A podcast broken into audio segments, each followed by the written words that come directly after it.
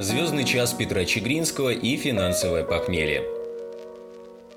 Позвали вчера на тусу. Студентата праздновала в клубе выпускной. Нарядные девочки и мальчики пытались гулять как в последний раз. Нас отделяли всего два года, но мятная жвачка не могла перебить вкус школьной дискотеки.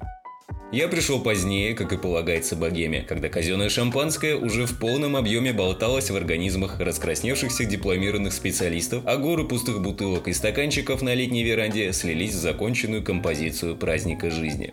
Уверенной походкой бывалого тусера, который отринул бренной забавы, как острейший японский нож, я с остальным взглядом рассекал праздную толпу на пути в клуб.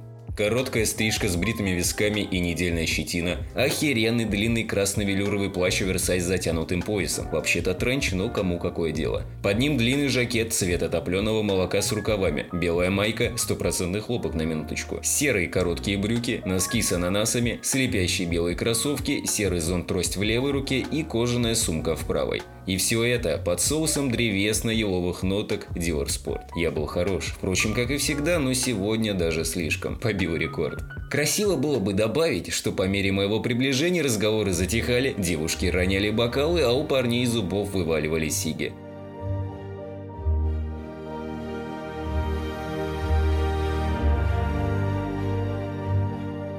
Ну, это вряд ли. Точнее, просто не заметил. Думал о своем, о вечном. Надо отметить, что ребята тоже выглядели отменно. Некоторые дамы так точно вызвали бы у меня тахикардию лет пять назад, когда был юн и впечатлителен. Но кое-что нас решительно разнило. Они выглядели шикарно и фуфырились как павлины, сегодня можно. А я был хорош и тихонько позевывал. Они лезли из кожи, чтобы в этот вечер выглядеть на все сто. Щеглы, я выпендриваюсь каждый божий день. Это мое кунг-фу, и вам тут меня не обскакать. Я за хлебом хожу, как вы на выпускной. Это отличие, как мне думается, давало мне фору.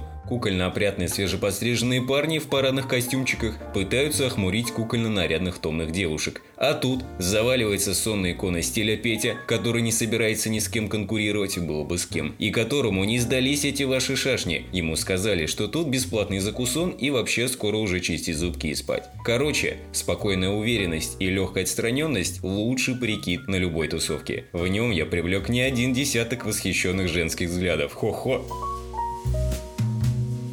Клуб меня, кстати, не пустили, потому что две бутылки вина, кузи-сыр, чеддер и швейцарский нож. Пришлось остаться на летней веранде. Зачем я притащил это добро? К сожалению, не на все вопросы можно получить ответы, дорогой слушатель. Иногда приходится довольствоваться голыми фактами.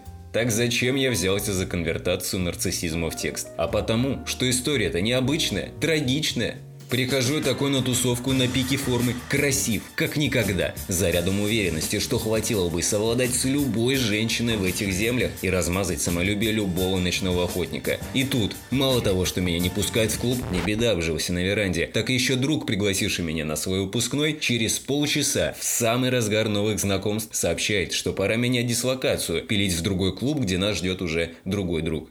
Я лично вижу эту ситуацию так. Собираешься такой на великую битву, возможно последнюю. Тренируешься всю жизнь, начищаешь доспехи, точишь меч, наконец заваливаешься на стрелку с супостатом, встаешь в боевую стойку, и тут пригоняет союзник и говорит Братан, собирай шмотки, там такая еще драка закипит, это будет бомба, а тут тухля какой-то, погнали. И ты валишь, так и не вкусив заветного куража. Может, немножко передраматизировал, но суть передал. А во второй клуб нас уже не пустили, хоть и проторчали час в очереди. Друг смотался спать, а я поехал в еврейский ресторан в 3 утра завтракать яичницей с помидорами. Это провал. Так я четвертый раз в жизни поимел отношения с ночным клубом и в четвертый раз дал себе клятву, что больше это не повторится. Только здоровый сон, только общество проверенных людей, только хорошая музыка.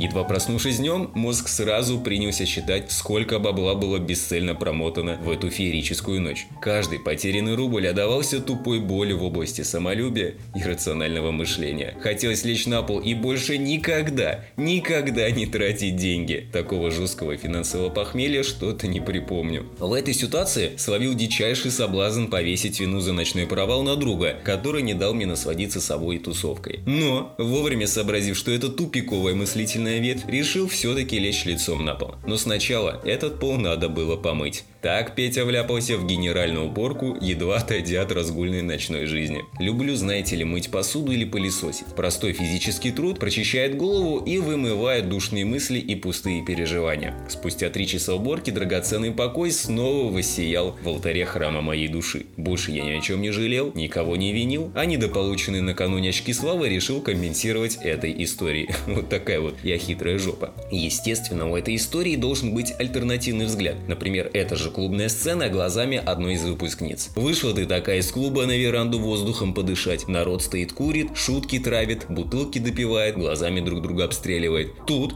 Ко входу подкатывает какой-то левый мужик в непонятных шмотках, будто одевался на помойке ЦУМа. Зонт и сумку зачем-то притащил. А рожа какая надменная. Караул. Чё забыл тут? Непонятно, ну бог с ним. Через две минуты выходит из клуба. Не пустили? Да я бы его в метро не пустила, пусть на своем пафосе катается. Пижон. Не знаю, как вам, а мне больше своя точка зрения приглянулась. Ладно, пошел гладить брючки. Молоко само себя из магаза не принесет.